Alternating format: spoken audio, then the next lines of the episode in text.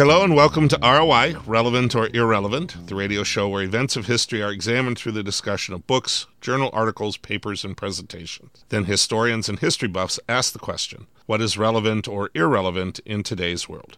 My name is Jay Swords. This is the 448th show of ROI, and our guest for today's show is Toby Paone, Director for Great River Uniserve for the Iowa Education Association, and we're going to be talking about education and Iowa politics 2022.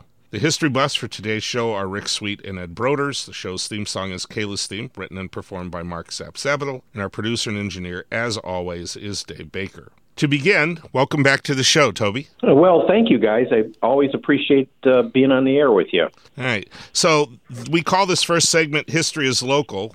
And what we want to do is kind of give people a little bit of background to, to what our conversation is going to be about. So, can you start us off with some basic information on what kinds of educational legislation has popped up in the legislature, the Iowa legislature, uh, this year? Well, um, it's sort of like uh, the old adage when you get married something old, something new, something borrowed, something blue. Um, the, the old is every year the state legislature has to approve some measure of funding for public schools in the state of Iowa. And when I say public schools, I mean K 12, community colleges, and the Regents universities. Um, and uh, so that's something that is almost ongoing every single year. Um, something uh, new, uh, and I'd also say that this is borrowed from other states.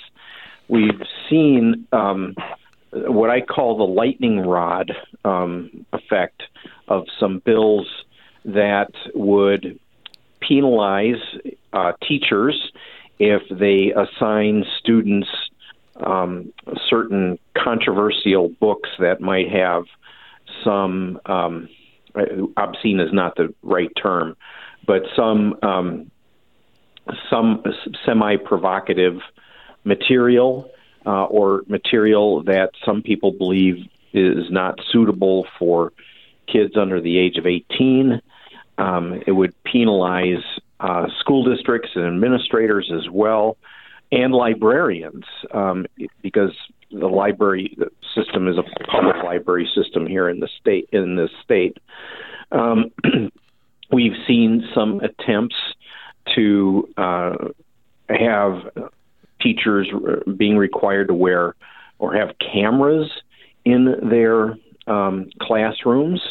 Um, and another bill that's coming uh, to the fore is a bill that would require teachers to have their teaching lessons or their curriculum um, basically available um, for the entire year at the beginning of the school year um, and for anyone who wants to access it electronically um, could access it uh, at any time that they see fit. So these are these are some of the things that are right now floating through the uh, Iowa legislature. Another bill would give money, public money, and public dollars uh, to private schools or private school scholarships, so that children uh, who uh, were able to get those scholarships could use them at a private school and not uh, for a public education. So lots of activity, um, leaning more and more to the right um, from a ideological perspective. Okay, so we all know that not all bills that that get proposed um, uh, make it through the process. Uh, mm-hmm. and and sometimes it feels like uh, some bills are proposed simply as sort of almost red herrings. I'm going to get everybody all excited about this bill, which I never really had much of a thought of going through. And in the meantime, I'll get these other things through because nobody's paying attention. Um, which of these, which of the bills that have kind of percolated through, and we're now kind of we're we're at that funnel point, I think, or we're getting right. close mm-hmm. to a funnel point. Um, you know what what is sort of looks like it's going to make the cut um, and and what things have been sort of tossed to the side and and of the ones that have been tossed how do you feel about how those bills why those bills were proposed in the first place and, and what was be, trying to be accomplished there? Well one bill that has that's going to the governor's desk right now is the school funding bill.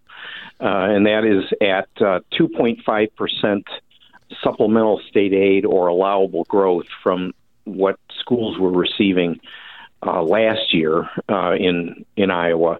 2.5 percent increase may seem you know pretty reasonable, but uh, when the inflation rate is seven and a half percent, um, schools in Iowa are not even going to get uh, an inflationary increase in in funding. So it's a uh, but that that bill has already um, been passed by both the House and Senate and is on its way to the governor's desk for her signature.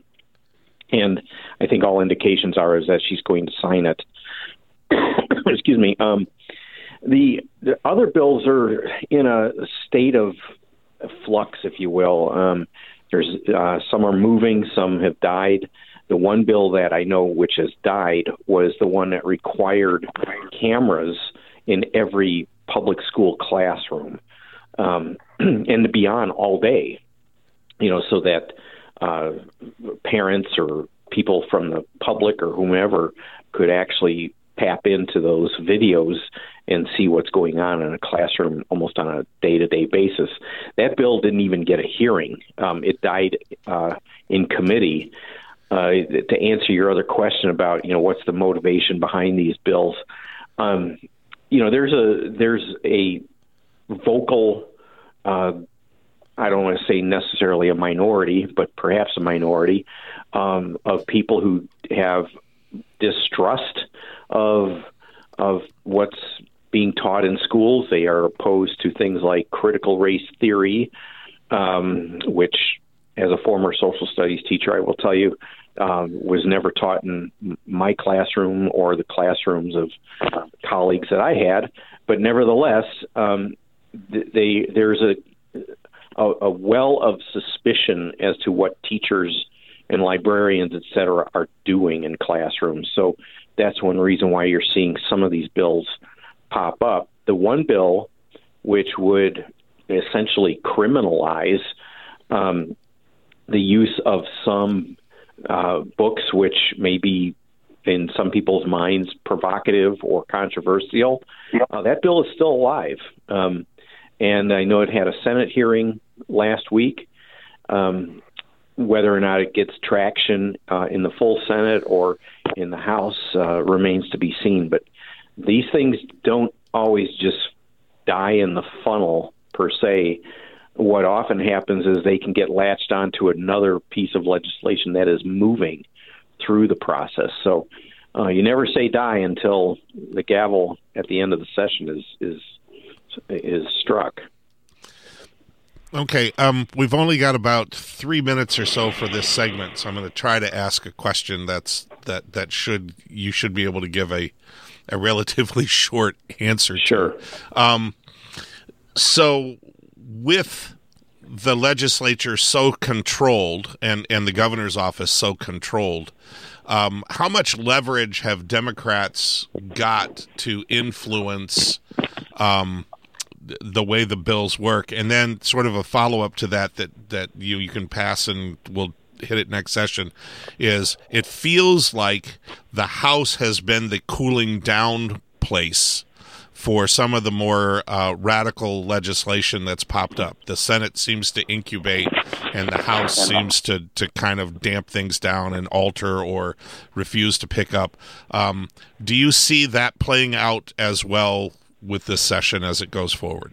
Yes, um, you hit the nail on the head. The Senate seems to be the incubator of the controversial topics, although there have been some in the House too. Um, the camera bill was a House bill, not a Senate bill. Um, but the sinister teachers uh, bill um, on allegedly pornographic materials being brought into schools uh, started in the Senate. Um, you know, what Democrats have been doing primarily is speaking of the of the uh, loyal uh, minority here, and they have a very consistent plan that they have been uh, advocating. Uh, they want $300 million increases in funding of public schools, and they've been pretty unified in their opposition. With this being a, an election year, it'll be interesting to see what happens in November if the Democrats' ideas have any eh, have any traction. Okay. Well, we have a lot more to talk about, so please stay tuned for the next segment of our show. This is ROI on KALA St. Ambrose University, 106.1 FM. The KALA website is your one stop spot to find out more about your favorite radio station. Submit a public service announcement, catch up on news about KALA, and listening to any of our three stations 885, 1061, or The Stinger is just a click away. Visit KALAFM.org. That's KALAFM.org.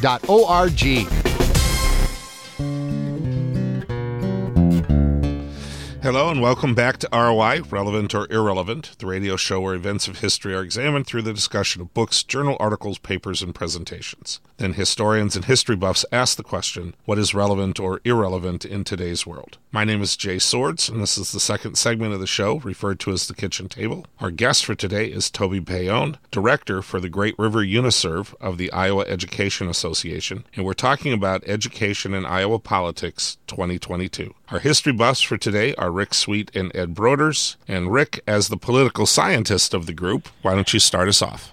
Uh, Toby, uh, at the introduction that uh, the rampant mistrust uh, in what uh, is taught is also mis- apparently mistrust of teachers and administrators and anybody who has anything to do with the education uh, system. What is the what's the, what's the real reason behind this? Is this is uh, have we uh, have we missed something on emails and and CNN? What what's behind this uh, distrust of education? I think it's indicative of the mistrust we have in society. Um, it, it it's an outgrowth of what seems to be a very divisive country right now in a divisive world. Um, you know, we could point our fingers at social media or at recent uh, political leaders um, who are now in office or out of office. Um, I, but I think it's just a it's an indicative of a divide uh, that is has sprung up. Um, much of it is uh, repeated over and over again in the echo chambers of of Fox News um, or on social media. Um, and it, unfortunately, it seems as if a critical uh, analysis of of world events has fallen by the wayside. Instead, what we get is um, people believing the latest ideological spin. Um, and so why attack? Not, why attack education? Well, some people believe that's exactly where it starts that uh, the reason why, and again, I'm paraphrasing here, but you know, the reason why um, our our kids aren't learning is because of of you know critical race theory or controversial pornographic books that are available for students, and it leads to a quote unquote degradation of our society. Um, you know, part of it it has been uh, a lot of the people who I've seen being really critical of public education and, and policies within school districts and such came out over mask mandates. Um, that students were required to have masks in schools for quite a long period of time, several months uh, during the COVID pandemic. And that, in and of itself, led to suspicion and angst, um, lawsuits, um, protests. We're still seeing protests up in Canada, for example, right now over it. Uh, that I think has just fed this conspiracy, uh, anger, um, groundswell that we've been seeing across the country and around the world. Okay, Ed. Yeah, um, Toby, if I may, um, I'd like to put uh, our discussion in sort of a longer term context. Um, one of the things that I think should be said anytime we talk about school funding is that the average increase, uh, not adjusted for inflation, but just the average increase for the last 10 years, this year makes 11, for school funding has been 1.9%. Um, and that coincides nicely with the Republican regurgitation of Terry Branstad as governor. Um, the 10 years before that, um, which was we had a Democratic governor, the average increase was 5%. Um, there's a long term pattern here.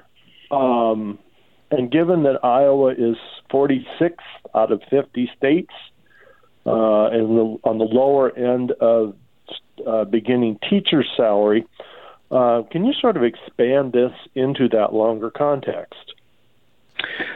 Sure. Um, it's it's almost like anything else. You get what you pay for. If you invest in uh, quality education, you invest in roads and bridges, you invest in infrastructure, you invest in uh, public health, uh, et cetera, you're going to have a society that's going to benefit uh, from those things. And if you uh, disinvest or divest from these uh, these public goods, and they all are public goods; they're not private goods per se. Um, then those segments of society are going to uh, fall. Um, you know, Iowa used to be one of the leaders, if not the leader, in the United States in terms of public education, and by almost every metric, it has fallen um, over the last several years. And in fact, our population is exhibiting of that. Uh, Iowa has lost population or has not grown like other states, probably because those investments simply are not there. And um, you know, you do get what you pay for in this life, and uh, if you don't invest in these things, then um, the quality of life for everybody, which we all have in common, uh, these things that we all have in common, starts to decline. Toby, I'm going to kind of follow up on that because one of the things we haven't hit on yet was the uh, teacher shortage that has um, right. really popped up, really become an issue with COVID, uh, although it was brewing in the years before COVID. Um, talk a little bit about why we have a teacher shortage um, and what you know we the governor is talking about um, a uh, a thousand dollar uh, incentive bonus for people who sign contracts for next year uh, teachers uh, which which strikes me as close to being insulting that that you think a thousand dollars onto my salary is going to be enough to to uh, turn me somehow away from from a path that I'm choosing to go. Um, mm-hmm. But how do we how do you deal with teacher shortages. Um, and I'm not thinking just in terms of money because as a as a long term teacher, um, money was never the number one thing on teachers' minds. It was things like control of curriculum and being uh, safe in my classroom, and and those things uh, also seem to be very much in short supply. So, can you talk a little about that? Yeah, and the teacher shortage is not a new phenomenon. Okay, um, what has been happening over the last decade or so is you've seen fewer and fewer people go into teaching. The pipeline of students going to college who want to become teachers has shrunk um, exponentially. Um, my, one of the big concerns I have for the next 10 years is we're going to see a lot of people retire um, as the baby boom generation continues to age, and yet we're not seeing enough people coming in through the system to uh, replace those people who are retiring. It's a, it's gotten to be uh, almost a crisis um, uh, because the people who are left teaching classrooms uh, are going to have larger classes and less control over you know their working environments. Um, so it, it's not a new problem, but it's been exacerbated, in my opinion, from the hostile rhetoric that you see on social media or you see on various networks, um, radio as well, not just television. Um, people are saying, "Why am I putting myself through this if I, I'm only going to get uh, blasted uh, in the news or blasted in social media? Uh, I'll go into the private sector, maybe making more money." Um, but even if I don't make as much money, I, I'm not going to be putting up with the stress and the anxiety of just trying to do my job every day. So um, it's it's you know words matter, um, rhetoric matters, um, and people aren't going into it primarily because it's such a hostile, uh, toxic uh, environment out, out in the public right now. Rick. Toby, I'm going to continue the uh, school funding teacher shortage conversation that we just mm-hmm. had. Uh, it is apparent. I've, I've got I've got friends whose children are uh, are leaving at the end of this this semester. There's like five teachers in various edu- uh, uh, school districts throughout Iowa because nothing specific, but as talking to a couple of them, it was a hostility. Uh, you know, lack of funds, lack of support, um, being a target. Know, you you've given some pretty compelling arguments as to why some of these bills and the direction the legislature is going on education is not a good thing, is not sustainable. Are they stupid? Are I mean, does, does somebody not talk to these people? Uh, I mean, they certainly can uh, connect the dots. They can must understand because they probably went through the Iowa educational system. Uh, but are they just not listening to to these arguments? Um, I don't believe they are. I think they are listening to uh, their own echo chamber on AM radio and on uh, social media uh, and on Fox News. I, I think that's where they get their very limited worldview of of life, um, and it spills over in public into the public uh, conversation about education. Um, it, it, boggles my mind um, uh, th- that some of the rhetoric is so strident and so far to the right uh, when they haven't walked into a classroom and asked the question or into a library and asked the question, what's going on here?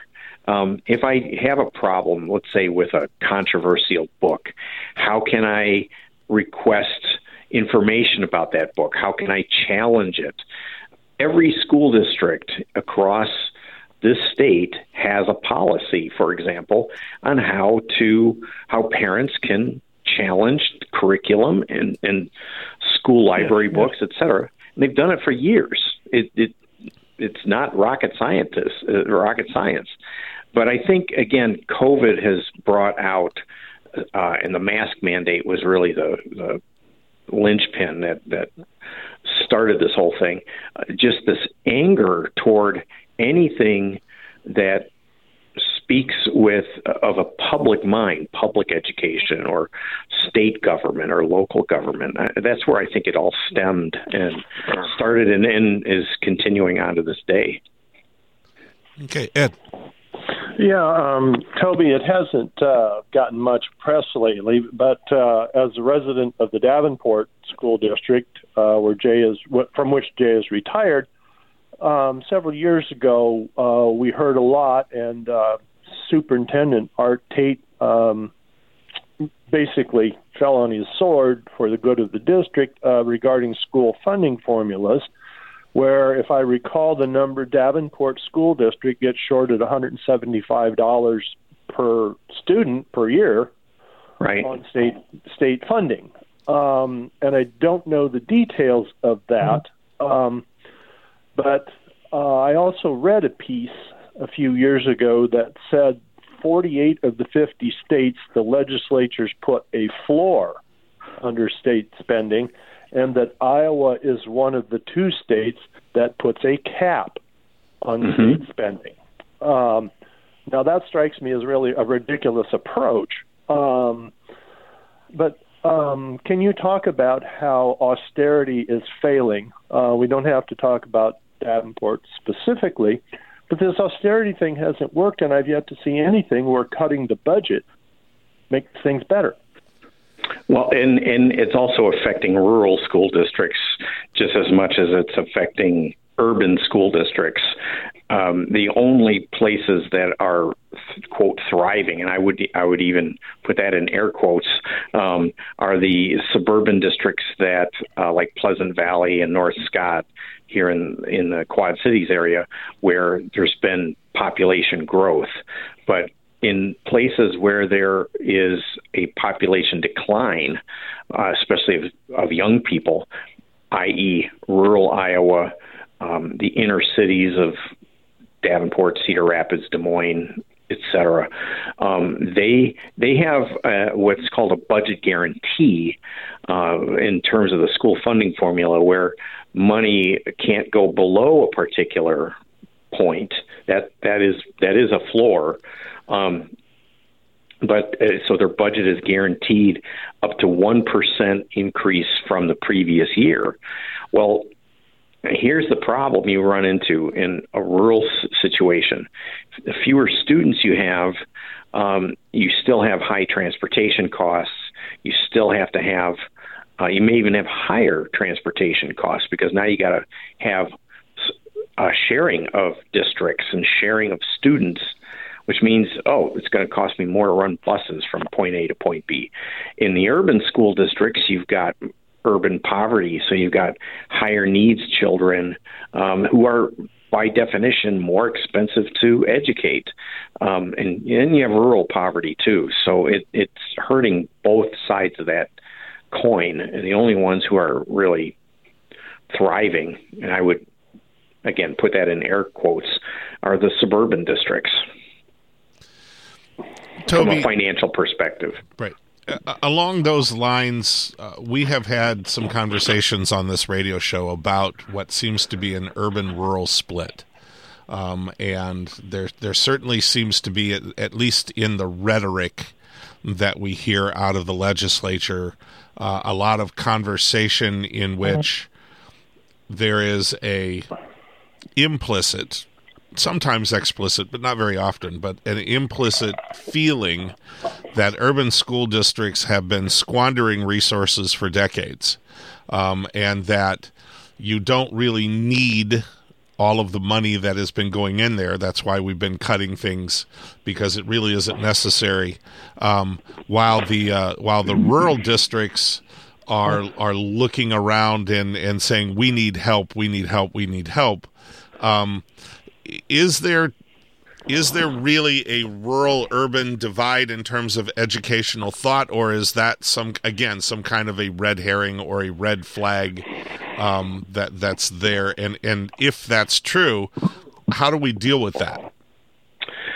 Um, there is an urban rural divide in terms of culture. You know, um, I'm looking right now at a map of Iowa, and Ringgold, Ringgold County, which is along the uh, Iowa Missouri border, has pro- as is as large, uh, if not larger, than Scott County, um, Iowa, in terms of geographic size. But it it's population is minuscule compared to Scott County. It just doesn't have the population base.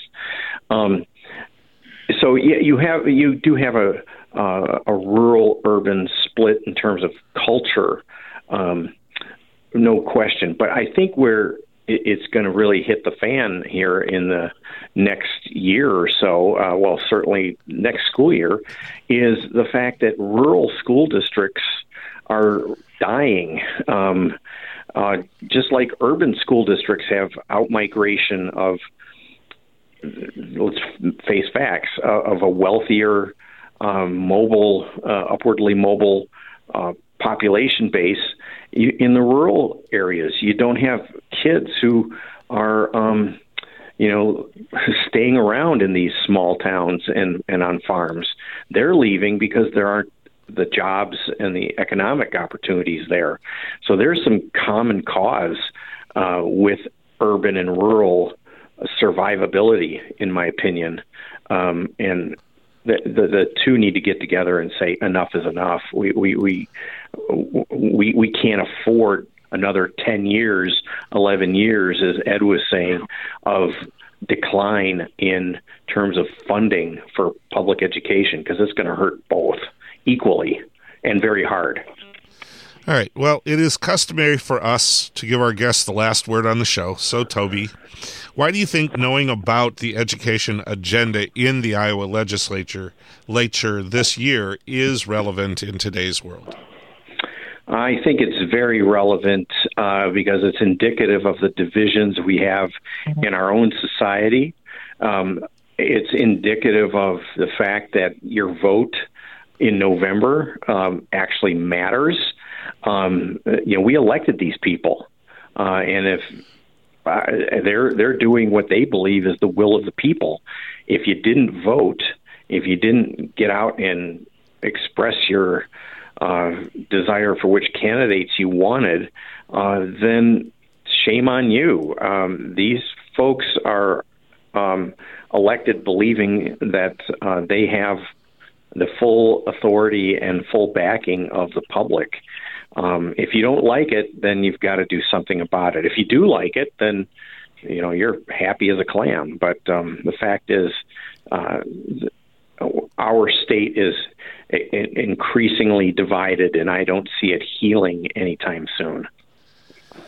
I, I, I guess I'm going to sort of throw my two cents in there. I, I agree with that, and I I think one of the things we haven't talked about, and hopefully we will in our podcast segment for our viewers um, who want to uh, tune into that on SoundCloud or uh, Google Podcasts or whatever, is we really need to talk about uh, how the the attack on public education has coincided with um, a, a, surge in promoting private education. This really feels almost like uh, a change of of uh, mindset that, that we're going to that education is going to become privatized rather than a, an act for the public good, and uh, that bothers me a lot. That I see a lot of of bad possibilities there. At any rate, when we come back, we're going to wrap things up, so please stay tuned. This is ROI on KALA St. Ambrose University, 106.1 FM. You're listening to Relevant or Irrelevant this series is produced at St. Ambrose University's KALA Radio and has been honored by the Midwest Broadcast Journalists Association and the Iowa Broadcast News Association for excellence in public affairs journalism. You can hear this edition of ROI and many previous programs in this series by visiting Spotify, Google Podcasts, SoundCloud, plus Apple Podcasts. ROI airs Friday nights at 9:30 p.m. on KALA HD2 and can also be heard at 106.1 FM in the metropolitan Quad City area. You can stream this show every Friday night at tunein.com. Search for KALA HD2.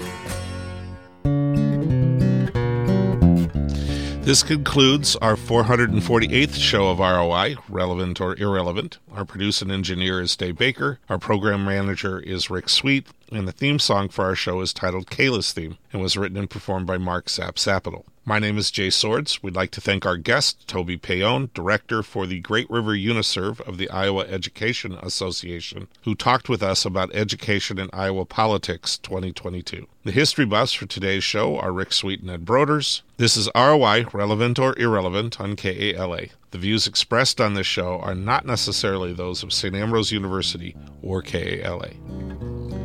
We would like to wish all listeners to experience the great Basotho proverb Khotso Pula Nala, peace, rain, and prosperity. And remember, historians are horrible fortune tellers. Good night.